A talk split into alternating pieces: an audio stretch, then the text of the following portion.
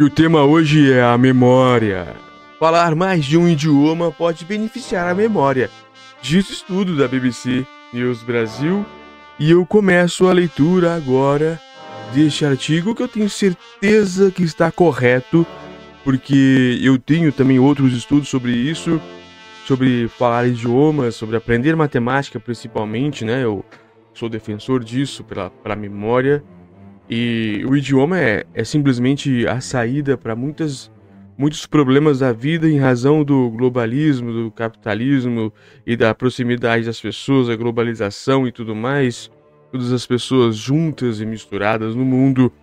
Então é por isso que é necessário, é muito importante você ter aqui uma outra língua além da sua materna. Panos Atanasopoulos. Olha o nome, Panos Atanasopoulos, do The Conversation. Olha o nome da pessoa, será grego? Não sei, vamos lá, depois eu pesquiso. vinte e três de agosto de dois mil e vinte e três. Novinho, novinho. Imagine uma conversa com o seu melhor amigo ou com a pessoa que é sua parceira. Aqui eu coloco parentes, ou parceiro, depende, tanto faz. Vocês costumam terminar as, pala- as palavras e frases um do outro? Como você sabe o que a outra pessoa vai dizer antes de terminar a frase? Olha, isso acontece. Depois de tanto tempo em comum, com, conjugado com uma outra pessoa, seja na amizade, com parceria, o que quer que seja, você aprende com a outra pessoa os seus gestos, o seu jeito, não é? Gostamos de pensar que se trata da intuição romântica. Mas a resposta está simplesmente na forma de funcionamento do cérebro humano. Em qualquer comunicação, nós geramos inúmeras previsões sobre o que iremos ouvir em seguida. É o que acontece quando jogamos o jogo da forca e tentamos prever as palavras ocultas com base em algumas letras. Boa metáfora! Bom exemplo, exato. Parabéns, B B C. No começo, quando temos apenas uma ou duas letras para prosseguir, o número de possíveis palavras é imenso. Mas, quando mais letras adivinhamos corretamente, mais se reduzirá o conjunto de possíveis palavras, até que o nosso cérebro perceba e encontre a correta palavra, ou palavra correta. Na comunicação natural, raramente esperamos ouvir a, a palavra completa para começar a planejar o que dizer em resposta. Uau! Uh, que boa resposta! Na comunicação natural, raramente esperamos ouvir a palavra completa para começar a planejar o que dizer na resposta.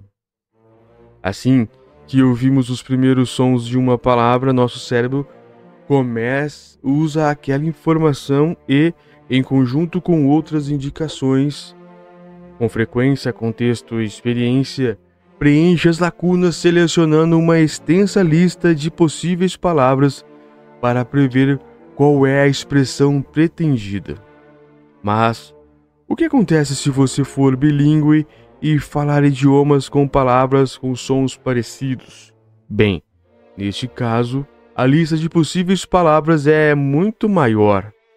Pode parecer algo negativo, dificulte a previsão das palavras. Mas um novo estudo publicado na revista Science Advances revelou que, quando o assunto é memória, as pessoas bilíngues, na verdade, podem ser privilegiadas. Os idiomas das pessoas bilíngues são interconectados. O mesmo aparelho neural que processa a nossa língua principal também processa o segundo idioma.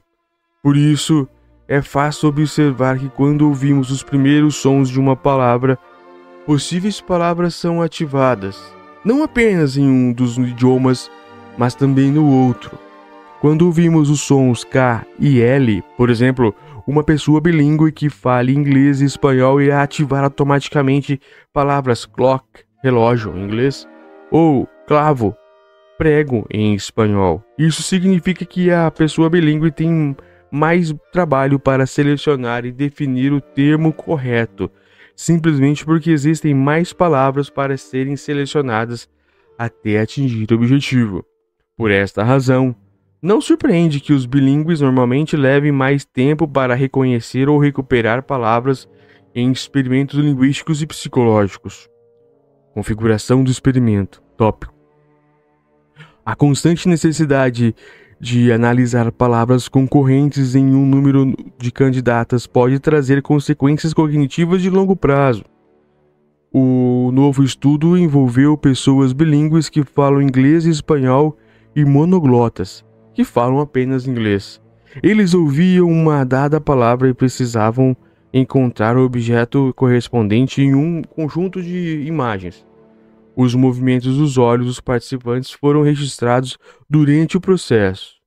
Os outros objetivos do conjunto foram manipulados para que relembrassem o som da palavra correspondente ao objeto pretendido.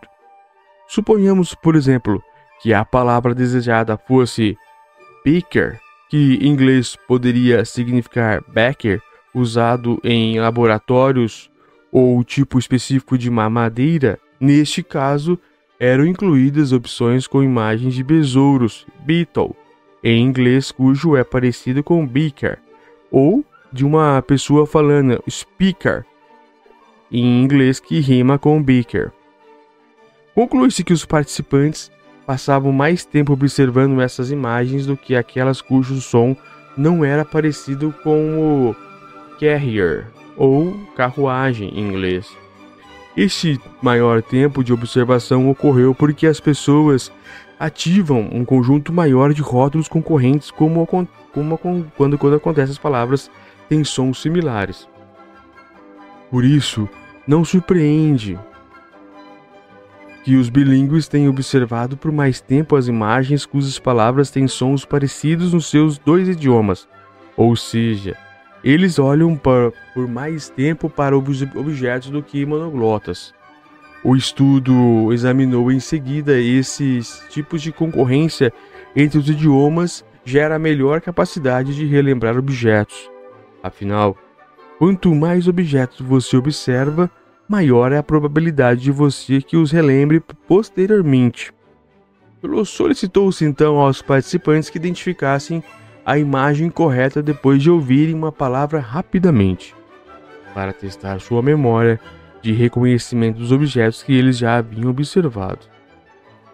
Os participantes precisavam clicar em uma caixa marcada como velho, se reconhecesse o objeto, ou em uma caixa marcada como novo, se não reconhecessem.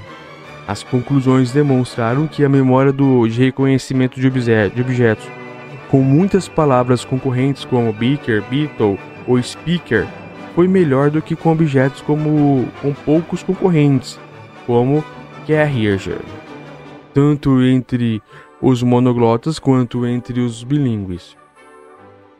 Além disso, as pessoas bilíngues também demonstraram o, o efeito de palavras concorrentes entre idiomas, por exemplo, clock e clavo, o que oferece uma vantagem geral em termos de memória. É interessante observar que a proficiência do segundo idioma desempenhou um papel fundamental no estudo. A vantagem relativa à memória foi mais profunda em pessoas bilíngues com alta proficiência na língua do que em monoglotas e bilíngues com baixa proficiência no segundo idioma. Fica claro que, para jogar forca bilíngue de uma forma eficiente, você precisa desenvolver alta proficiência no segundo idioma, de forma que suas palavras possam concorrer com as da primeira língua, as da primeiras da primeira língua. língua. Os dados de rastreamento dos olhos confirmam que objetos com mais palavras concorrentes eram observados por mais tempo, o que posteriormente gerou memória privilegiada para aqueles objetos. Estas conclusões demonstram que o sistema cognitivo bilíngue é altamente interativo e pode causar impactos sobre outros componentes da cognição, como a memória de reconhecimento. Outros estudos também demonstram um melhor processamento de memória entre pessoas bilíngues em comparação com monoglotas em tarefas de categorização que exigem a supressão das informações conflitantes.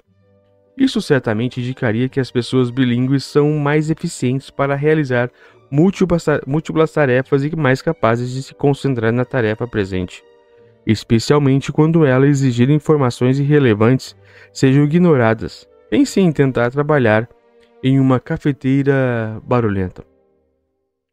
O quadro emergente dos estudos demonstra que ser bilíngue é um instrumento de cognição que reforça as funções cognitivas básicas, como memória e categorização. Ou seja, jogar forca bilíngue é muito difícil, mas, em última análise, traz suas compensações. Panos Atanasopoulos, olha o nome, é professor de língua, linguística e língua inglesa na Universidade Lancet, no Reino Unido. É do The Conversation. Excelente.